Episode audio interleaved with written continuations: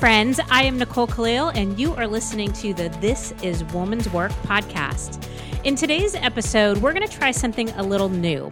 Um, I have had a handful of people reach out with questions over the last few weeks, and my team and I had this idea. Um, actually it was me who had this idea but i'm saying my team because if it fails miserably then i'm not alone in this decision but uh, we we sort of talked through this idea of having one podcast per month or so uh, be an opportunity to answer questions and provide my perspective on some of the things that are going on in your brains, whether it be questions or head trash or tips or tricks.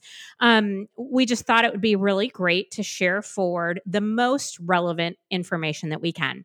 So um, we don't have a name for this yet. Uh, it's sort of Dear Abby, except for I'm not so much going to be giving advice, rather more my perspective, my observations and experiences.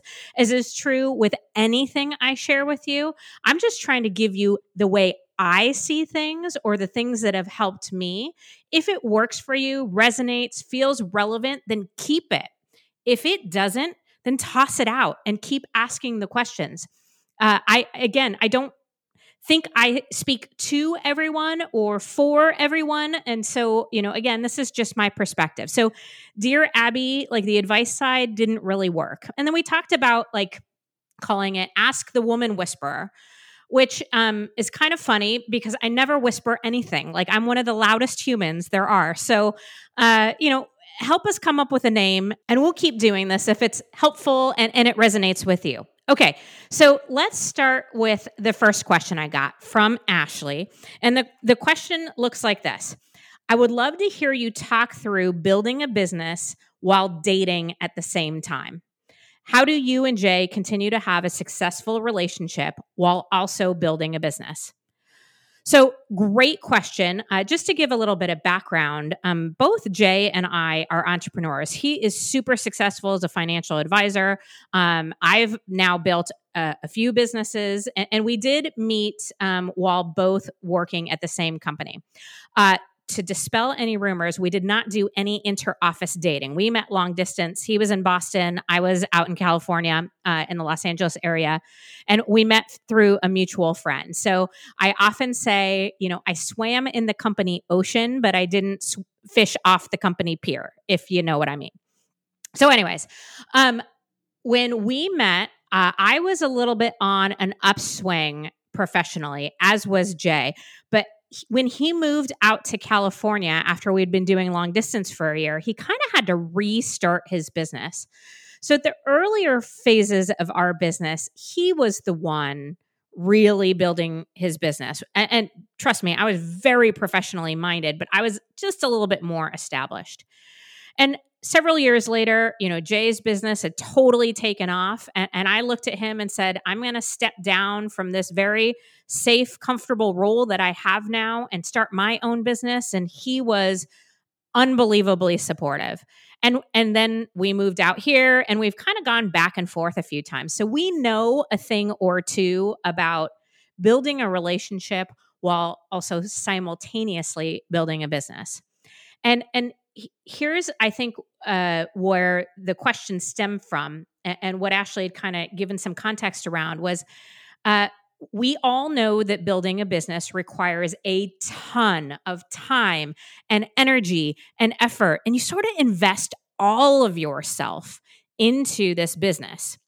And so how do you do that while dating because obviously dating and it, it, requires for you to invest of yourself and your time and your energy.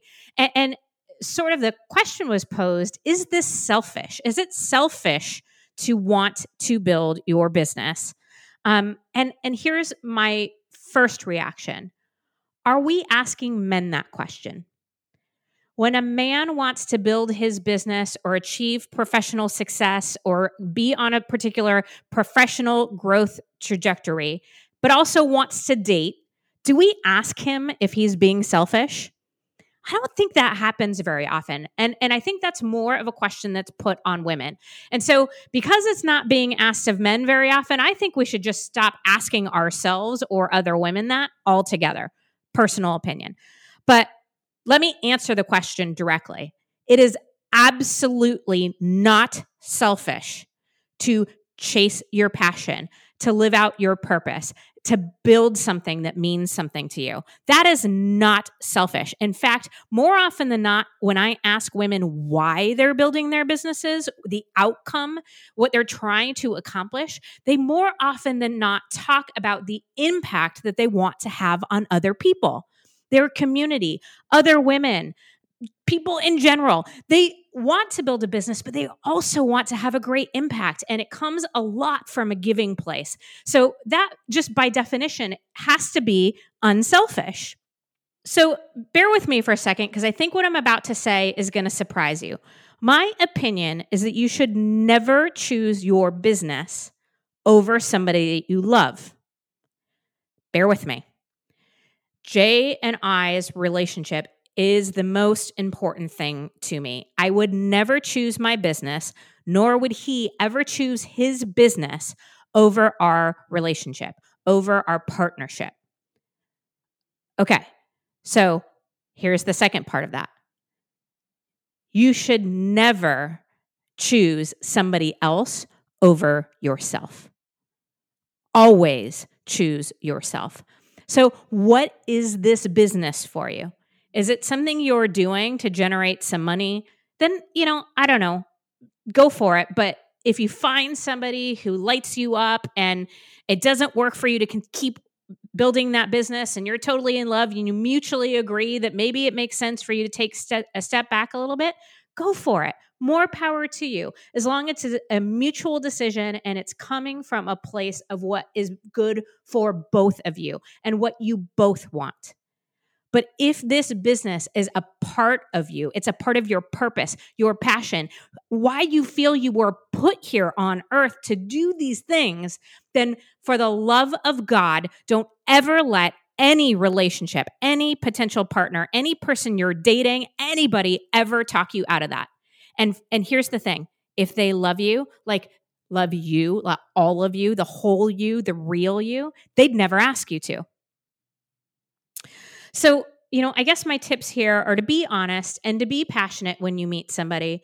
And as a friendly and loving reminder, it may be a little bit more challenging to find the right partner if you can stand on your own two feet and if you're up to exceptional things and you're going to accomplish something really big. I've said this before, it's pretty easy for mediocre people to find other mediocre people. If you are going to be exceptional, if you are exceptional and you're choosing to do exceptional work, hey, it might just be a little harder. It might take a little longer to find your exceptional match. But I promise you, when you do, it is 1000% worth it. Jay and his friends um, kind of talk about being better than basic. Like as men, they want to be better than basic men. Um, and, and more to come on that. But it, I, just think it's so cool. Uh, I don't know how many you know amazing men are out there, but I do know they're out there, and I do know there are men who will appreciate a strong, uh, you know, successful, driven woman. And, and I think to a certain extent, our job is to love ourselves accept ourselves, become confident in ourselves in the time that it takes for us to find and meet that person. And and again, in the interim, leverage your other relationships, your friendships, your family, your your your business friends, um, so that you stay loved and connected and motivated along the way. So, Ashley, I hope that helps. Um, I hope that answers your question. I, I, I know and I hope you're not feeling the pain that I felt in my 20s and early 30s. Uh, I know how hard it can be. I also know standing here today that it was so worth it. I am so proud of my business and I am so proud of my relationship and my partnership. So hopefully that's a little bit of encouragement for you. Okay, second question came from Katie. I had shared an article on my business Facebook uh, that a good friend and total badass financial advisor had shared, uh, Cassie Rotman, about the nuances to consider when doing financial planning as a woman. Kind of the what's the differences for women as we create our financial plans and save for the future versus our male counterparts. So, um, if you want to see that article, go to my business Facebook page, or I think I shared it on Instagram as well. Anyways, uh, great content there. But the question that came through is what are some of the things women must do or need to know that are different than men when creating their financial plan? And Cassie hit on a lot of the things that I think are super important.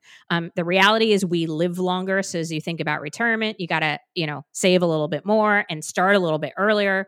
Uh, also, you know, she talked about working with a financial advisor. The bulk of my professional work has been in the financial planning industry. And I know it gets a bad rap. And here's what I'll tell you from working on the inside there are some incredible humans that are doing this work. There are people who genuinely care about their clients and will absolutely tell you to do the things that they would do if they were in your shoes. People you can trust, people who are honest. Now, that's certainly not 100% of them, but that's true in any industry. And so, while I know it gets a bad rap, I would highly encourage you to find a financial advisor that you trust. Best way to do that is ask people who are similar to you, maybe at a similar life stage or similar growth trajectory or similar occupation. If they have a financial advisor that they work with that they really like and trust and are willing to recommend you to, um, you know, I think that's always the best way. Word of mouth is how you want to find or, or a referral from a trusted friend or coworker is how you want to meet your financial advisor. I don't think you want to go on yelp or you know on the internet and, and go uh, searching. Find somebody who's actually worked with this person and can vouch for the work that they do. Um, now i have a female financial advisor or jay and i have a female financial advisor. I explained that in a previous podcast um and because that's important to me. All things being equal i'm i you know want to choose the woman. Um if for whatever reason a, a man is more you know uh, knowledgeable or better equipped or the better fit i will choose to work with a man too. So i'm i'm not suggesting you should only work with a female financial advisor. But when you meet with your financial advisor, you mm-hmm. should ask if there's anything different to consider as a woman as you begin to create or update or establish your financial plan. If they say no, then go find another financial advisor because there are absolutely nuances. There are absolutely differences and different challenges and different advantages being a woman. And you want your financial advisor to know about that, regardless of their gender. Okay, but here's the real answer to the question. The most important thing that I think all women must do, or at least like 98% of women must do as it relates to their financial planning and their financial p- future is they must get disability insurance. Okay, disability insurance i think is very misunderstood. And in all of my work i've gotten the opportunity to see not only how it works and understand the products a little bit better but also how it plays out when somebody actually gets sick or injured. And i think a lot of times when people think about disability insurance they think about like complete disability like being confined to a wheelchair or never being able to work to, again. And that is a complete myth. Most people who receive disability benefits are only disabled for a temporary period of time because of injury or sickness. So, for example, you know, God forbid, uh, finding out you have cancer and, and needing to go through treatments, or, you know, having a, a mental or emotional disorder like anxiety, or, you know, getting uh, uh, in an accident on a ski trip, uh, things like that. Most disability claims are actually shorter term. And so uh, I think a lot of times people are thinking about it wrong when they think about whether or not they need it. But here's the real thing if you are working because you need to make an income, like if you're n- oh, not working voluntarily, like if you're not just doing it for fun, then you need your income and that income needs to be protected. Now, you might get something through work and that's awesome if you have an employer that provides you benefits. Great. But nine times out of 10, it's not enough. It's not everything that you need. And so, most women, 98% of us, we need to get disability insurance because if something happens to us, whether it's short term or long term, we need to continue to move forward in our lives. We still have a mortgage to pay. We still have bills to pay. And and you might not be again totally and permanently disabled. You might still want to have a life. And and here's a little bit of a pet peeve. I've heard this from my advisors that I've coached when they talk to their clients about disability and people say things like, "Oh, I'll just move back with my parents or my friends will help out." Okay. Um, I'm going to just be a truth teller here for a second. And I apologize if I offend anybody, but this is really truly the way that I see it. If you, if your plan, if something bad happens to you, is to move back with your parents or to rely on a friend or to set up a GoFundMe account, then you are not operating as an independent woman. I'm sorry if that hits a little hard, but it is the God honest truth. If you want to stand on your own two feet, if you want to be a woman who takes care of yourself no matter what, whether you get married, whether you don't, whether you get hurt, whether you don't, whether you stay at this job or move to another, then you must, absolutely must get disability insurance. Unless you are independently wealthy, or have a great deal of passive income that you don't need to work for. Uh, or, as I said before, if you are going to work, at least in part because you need your income, then you need disability insurance. Okay, I got a little heated and passionate there, but this is just a little bit of a pet peeve, not because I'm a financial advisor. I'm not. Uh, I did do some client facing work way back when, early on my career. This passion comes more from the coaching work that I've done with so many advisors and the work that I've done with so many different financial service companies, and really seeing from the inside how important this is. Okay. Again, Katie, I hope I answered your question and I hope I didn't offend. Uh, but, you know, I'm going to be a truth teller on this one.